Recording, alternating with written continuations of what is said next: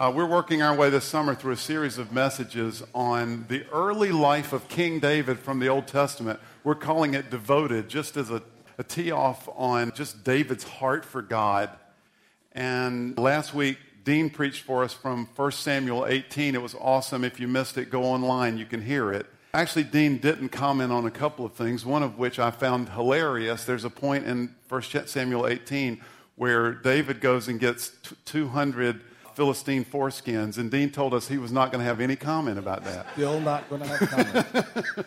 but there was also a really weird little verse in 1 Samuel 18, and you and I got an email this week from Eric Foch, our drummer. Ed and Dean, you might be getting some emails on this one, but I had to ask what you thought of the following verse.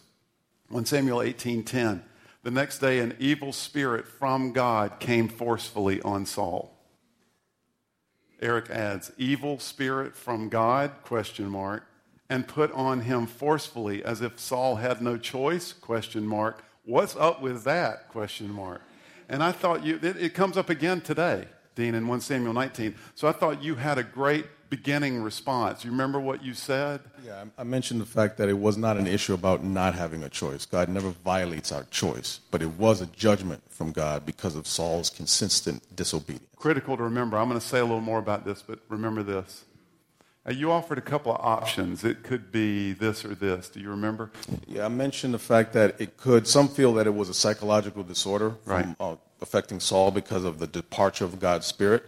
But again, I think that what he felt was the absence of God's presence in his life because of his disobedience. And that judgment was what was driving him crazy.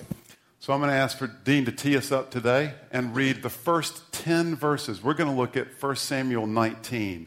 And this chapter becomes a profound audiovisual aid for an incredible epic principle this is really one of those Sundays where if you miss everything else, don't miss this. So, Dean's going to read the first 10 verses of 1 Samuel 19.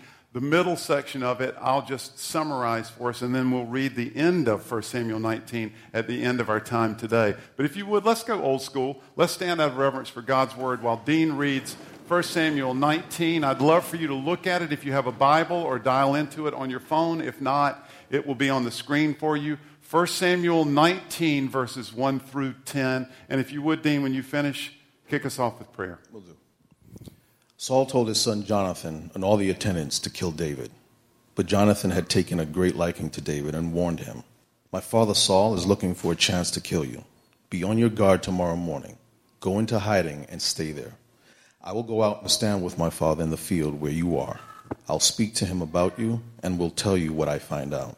Jonathan spoke well of David to Saul his father and said to him, Let not the king do wrong to his servant David. He has not wronged you, and what he has done has benefited you greatly. He took his life in his hands when he killed the Philistine. The Lord won a great victory for all Israel, and you saw it and were glad. Why then would you do wrong to an innocent man like David by killing him for no reason? Saul listened to Jonathan and took his oath. As surely as the Lord lives, David will not be put to death. So Jonathan called David and told him the whole conversation. He brought him to Saul, and David was with Saul as before. Once more, war broke out, and David went out and fought the Philistines. He struck them with such force that they fled before him. But an evil spirit from the Lord came to Saul as he was sitting in his house with his spear in his hand.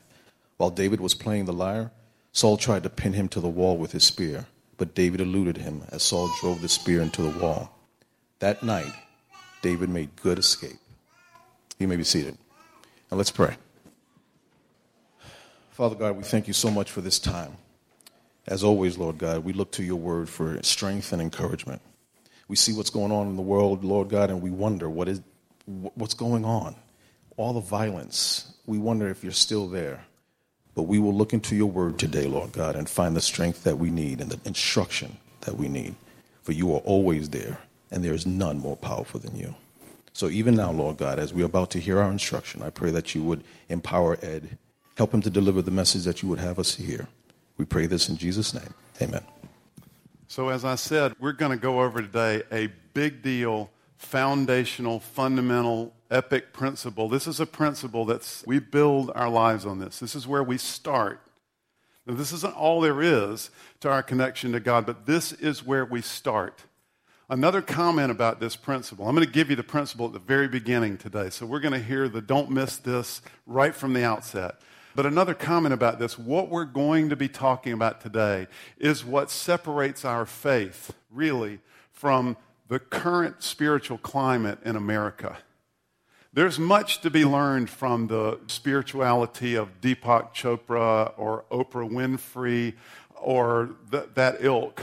But it comes up short in this principle. And because it does, it can never be, I don't believe, a foundation for life lived effectively. So, this today, this is critical. And really, the entire story of, of Saul and David spells out this principle, but today it's writ large. So, here's the principle God's purposes will ultimately be served. We can either act faithfully in concert with God's will for us, in which case God's purposes will ultimately serve us. Or we can reject God's will, follow our own desires, and ultimately be bruised or crushed by the press of God's purposes. Because God's purposes will be served. I'm reminded of a couple of verses that the Apostle Paul wrote two thirds of the New Testament. Some of you know that. And there are a couple of places where Paul dials into this. In Ephesians chapter 1, Paul is describing the stuff that God has done for us, amazing stuff. He uses all this epic spiritual language, but at one point he says this don't miss this. In him we were also chosen in God, having been predestined according to the plan of Him who works out everything in conformity with the purpose of His will. He says at another point in a letter he wrote to a group of Christians in Rome, Romans 8:28, he talks about how this actually applies to our lives. He says, "And we know in all things God works for the good of those who love him, who have been called according to his purpose. So, in other words, when we align ourselves with his will, act faithfully, and surrender, his purposes serve us. This is a bad illustration. I'm telling you from the beginning, but it's what occurred to me this week because we just got back from the beach, suffering for Jesus on the beach in South Carolina. And I don't know how many of you, Dean, go to that picture if you would. You'll sometimes see this on a beach posted on the beach as you're about to walk out to the beach. It describes a rip current or a rip tide, and it's just basically a place in the ocean where the current is real powerful, sucking, and it, it threatens to pull you out into deeper water. And they tell you, experts, well, I don't know who the experts are, but experts will tell you that the way to manage this is to surrender to it, to let it take you till you get to a place where, here's where the analogy breaks down, you get to a place where you're beyond the pull of the rip current and then you can swim safely back to shore. When you press against it, when you try to swim against the rip current, you put yourself in danger of being overcome. It's more powerful than you. David could have pushed into the tide trying to swim his way out of his circumstances. Certainly, he must have been tempted to do so. There were voices encouraging him to do so. For example, David could have fomented a revolution against King Saul. After all, this guy was on the cover of People magazine's best looking men and the cover of the Israelite Warrior Gazette, and nobody ever gets on the cover of those two magazines at the same time. People were singing songs about David. He was the guy that Jerusalem men wanted to be and Jerusalem women wanted to be with. He may have even had Samuel port if he had fomented a revolution. At, at the very least, he could have convinced himself of that. He would have had Samuel's support, the prophet. David had every reason to want to push against the riptide of his circumstances. If you know his story, you'll remember that David had been anointed king. It simply didn't make any sense to have his circumstances push him in exactly the opposite direction. Plus, his circumstances were genuinely life threatening. Saul wanted to kill him. Why not take matters into his own hands? Indeed, he needed to take matters into his own hands, didn't he?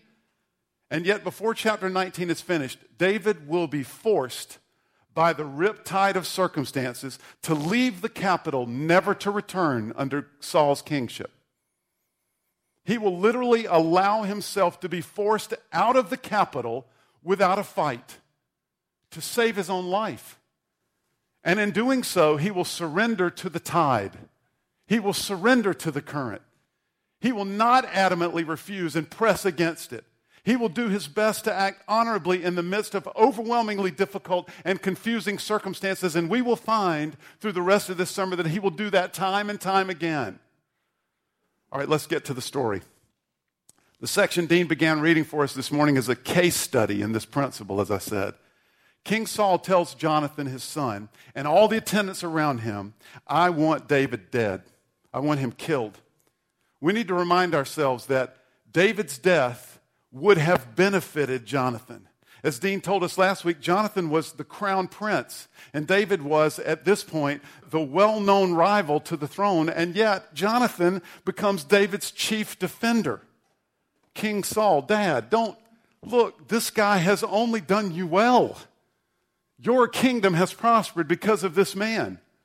It's not right and it's not smart and it's not good for you to try to kill him. And so Saul is moved by what Jonathan says and he changes his mind. He realizes the error of his thinking. He says, As surely as the Lord lives, David will not be put to death. However, we have seen this movie before. And soon war breaks out, and David goes to fight the Philistines. God again shows his favor to David, and David is fierce and he's thorough in his victory. David's reputation grows, and with it, so does Saul's jealousy. Then, an evil spirit from the Lord visits Saul. An evil spirit from the Lord visits Saul, and he again tries to kill David.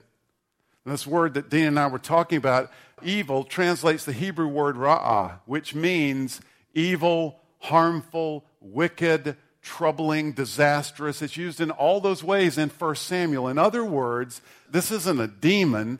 This is a deeply disturbing emotional atmosphere. This is a troubling internal atmosphere, and God imposes this on King Saul. So Saul throws a spear at David while he's playing the harp. Now, if my mother were here, she would call this getting all worked up.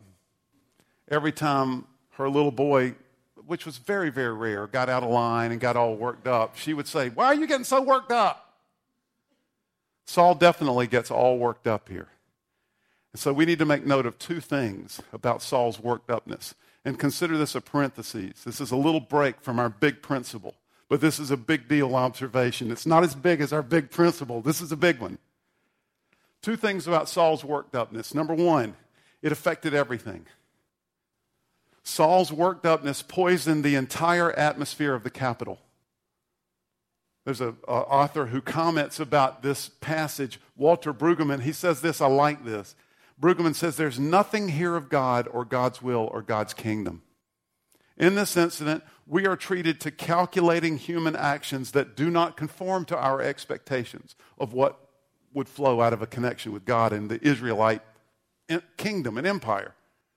Something is deeply awry when a future king must crawl through a window, when a father and son and a father and daughter, that will come later, are at odds in life and death matters, when the wife of a coming king must lie to the father who is still king.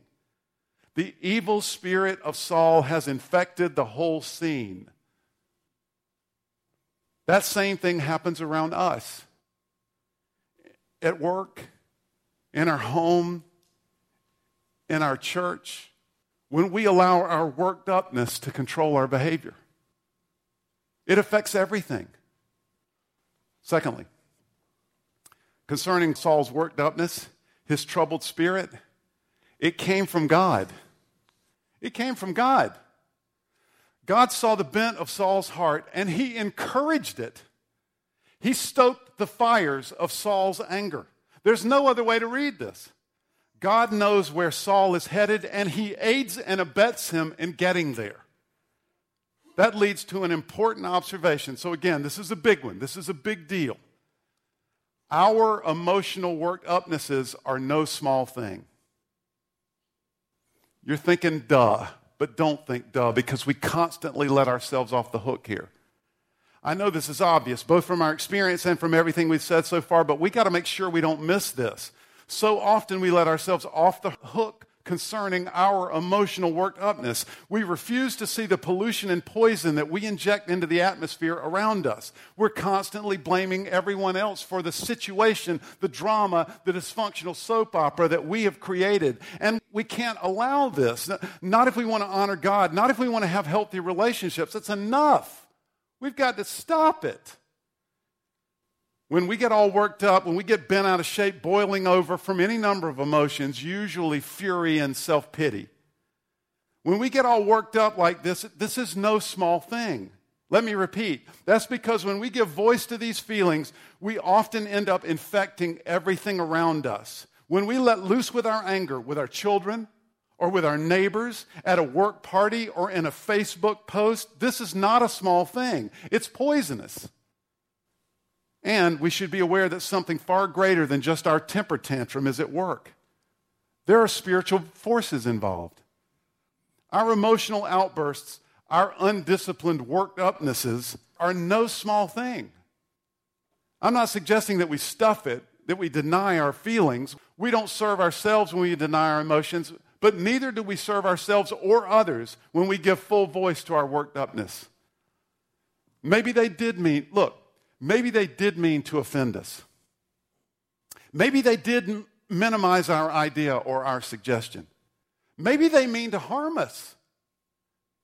Maybe they ran roughshod over our feelings. Maybe they do radically disagree with us politically, and maybe they're wrong. Maybe they don't get it at all. Maybe they did report you or inappropriately chasten your child or talk about you to your coworkers or drive on 495 like someone who got their license from Mars. Maybe you should be angry. But there's a reason Paul says, hey, in your anger, do not sin. In other words, don't give ungoverned expression to your emotional reactions. We usually end up poisoning the environment around us when we do. Our emotional work upnesses are no small thing. We've got to stop excusing them and letting ourselves off the hook. Okay, Back to the story. After David escapes the spear, his young wife, Michal, by the way, Michal, if you've lost track of the dysfunctional soap opera that Saul has created, Michal, we learned last week, is Michal, David's wife, is Saul's daughter, whom Saul has given to David in marriage in a, a very manipulative, underhanded attempt to eventually somehow get David killed Go back and read chapter 18. Anyway, David's young wife learns that her father will stop at nothing to have David killed. So Saul sets up a watch at David and Michal's house so some of his henchmen can go at night and kill David in his sleep. Michal hears about the plot. She tells David he must leave, and under the cover of night, she lowers him through a window and he escapes Jerusalem. And somehow he makes his way to Ramah to find the prophet Samuel. Okay, now let's read the very strange ending to this bizarre encounter. And we're going to take it up in verse 18 and read through the end of the chapter, verse 24. When David had fled and made his escape, he went to Samuel at Ramah and told him all that Saul had done to him. Samuel may, at this point, be the most influential man in Israel. So I imagine that David is making his way to Ramah, where Samuel is, First of all, for protection, and second of all, so he can say, What is up? Then he and Samuel went to Naioth and stayed there. The NIV, this translation, makes that word Naioth a proper noun like it's a place. And it may have been, it could also just have meant the word means encampment, and it could have meant just an encampment outside the city of Ramah. Word came to Saul David is in Naioth at Ramah. So he sent men to capture him. But when they saw a group of prophets prophesying with Samuel, the group that Saul has sent, they see a group of prophets with Samuel, they also prophesied. Saul was told about it, and he sent more men, and they prophesied too. Saul sent men a third time, and they also prophesied. Finally, he himself left for Ramah and went to the great cistern at Seku. And he asked, Where are Samuel and David? Parentheses, I want to kill David. Over at Naioth and Ramah, they said. So Saul went to Naioth at Ramah, but the Spirit of God came even upon him, and he walked along prophesying until he came to Naioth. He stripped off his robes and also prophesied in Samuel's presence. He lay that way all that day and night. This is why the people say, Is Saul also among the prophets? So in the Old Testament, when they that word prophesy, they mean primarily two things. They mean less often foretelling. So telling about things that are about to happen in the world that haven't yet. They mean primarily forthtelling.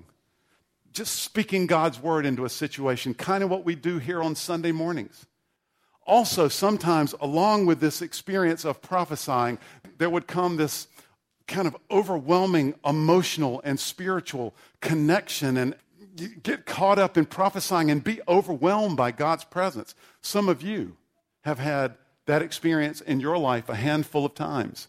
Others of you who have never experienced this, just imagine being overcome with a combination of joy and thrill and terror and smallness and bigness all at the same time. And this is what happens to Saul. But look, this incident is not meant as a compliment to Saul's spirituality or his power.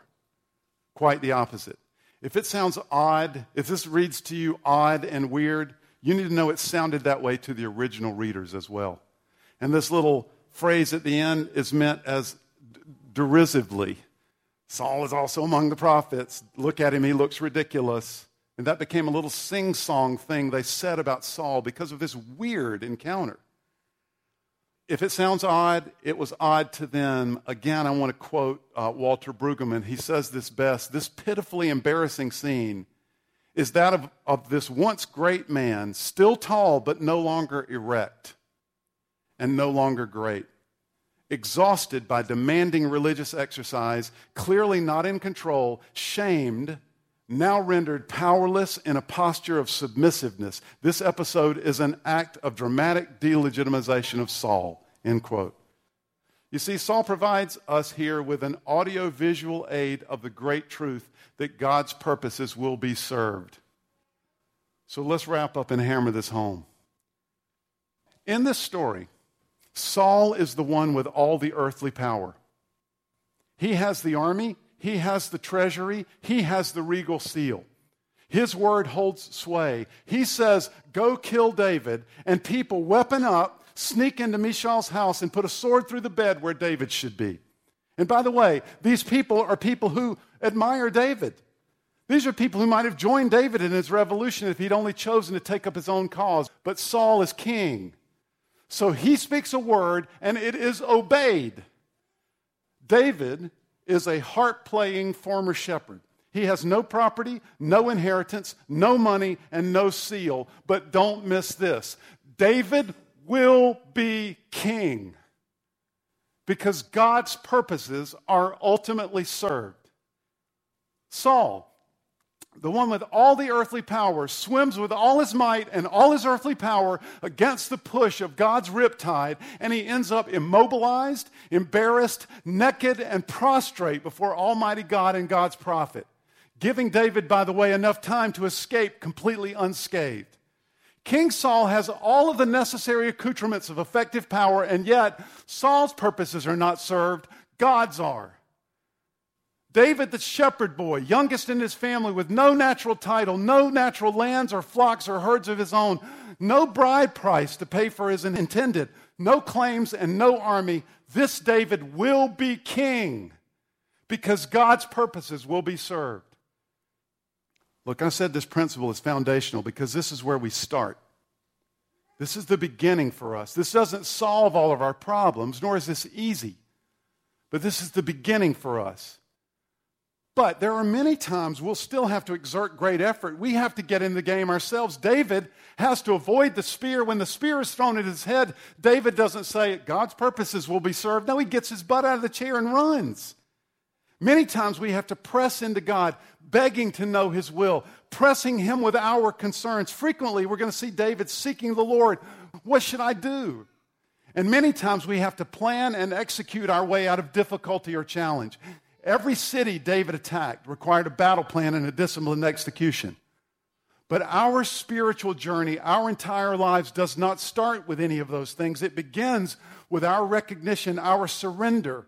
The beginning for us is knowing and surrendering to the sovereignty of God because God's purposes will be served.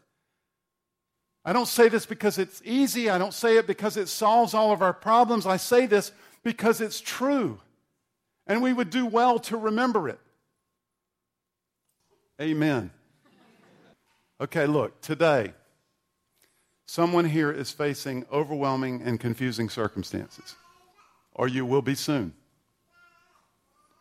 With your kids, with your marriage, with your finances or your job, with your health. You're facing a rip current that threatens to pull you under. And let's be clear, you're not being irrational. In many cases, the threat is very real. We get together on Sunday mornings at Gateway. We're here to remind one another that our God is sovereign and his purposes will be served. We don't remind one another because it makes every problem go away, but because it gives us the context within which our lives are lived. We're here to remind one another that our older brother Jesus, like David, also surrendered to the riptide of God's purposes. And that current pulled him under the waves into the bottom of the sea. And yet, three days later, he walked up on the shore and he wasn't even wet. Because God's purposes will be served. And because Jesus did what he did, all of the power of the purpose of God has been released to us. All we have to do is follow what David did partially and what our older brother Jesus did perfectly we have to say yes to God. We have to act faithfully and follow our older brother Jesus in all things. God's purposes will ultimately be served. We can either act faithfully in concert with God's will for us, in which case God's purposes will ultimately serve us, or we can reject God's will, follow our own desires, and ultimately be bruised or crushed by the press of God's purposes. So let's remember early in his life, David is a little shepherd boy. He smells of sheep. He's the youngest in his family. He will not inherit anything. When he stands under the stars as a shepherd boy and dreams, he doesn't dream about greatness. That dream is not open to David. And then one day, out of the blue, the most influential man in Israel, one of the most influential men in Israel's history, arguably, comes to David's family, identifies David as the guy, and anoints him and says, David, you will be the future king of Israel. What is David? How does he process that? I'm going to be king of. Okay. Thanks, Samuel. And then the next thing he knows, coincidentally, circumstances work out, and he ends up in the capital, actually hanging out with the king. And then, but mystery of mysteries, he ends up becoming the king's son in law. Certainly, when David wakes up in the morning and he's shaving himself, he's thinking, God, you're awesome. This thing is just all falling into place. I've got victory. They're singing songs about me. He opens his window. He hears some cute girl down, down in, the, in the street singing a song about him. How awesome. Hey, like the song, hey, William. And then the next thing he know, he's sneaking out under the cover of night. And he ends up running and hiding in caves and in foreign countries for years. While he's being chased, his life is in danger.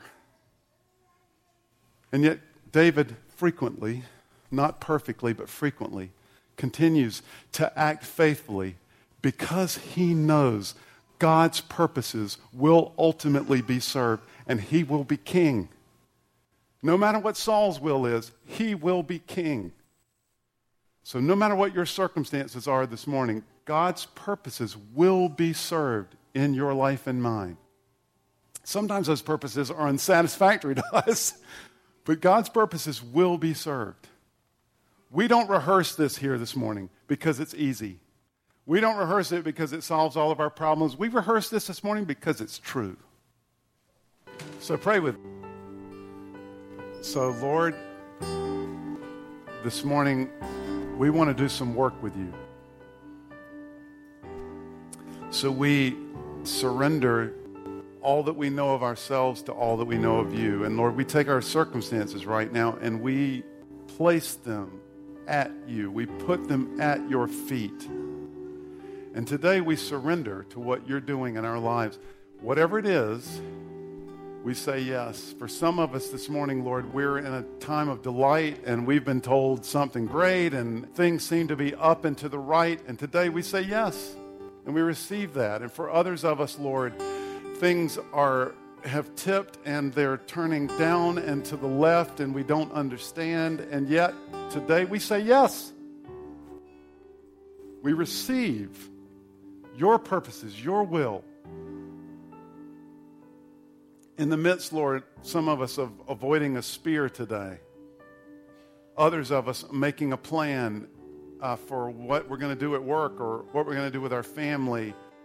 We start by surrender to your sovereignty, to your greatness, how great you are.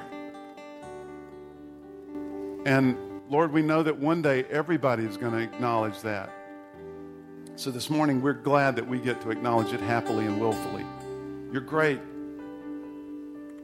and we worship you.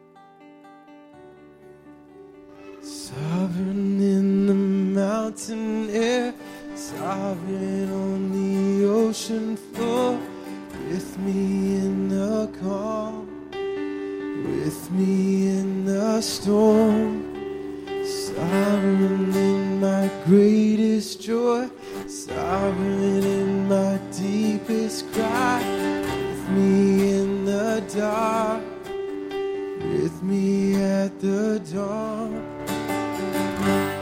In your everlasting arms, all the pieces of my life, from beginning to the end, I can trust you in your never failing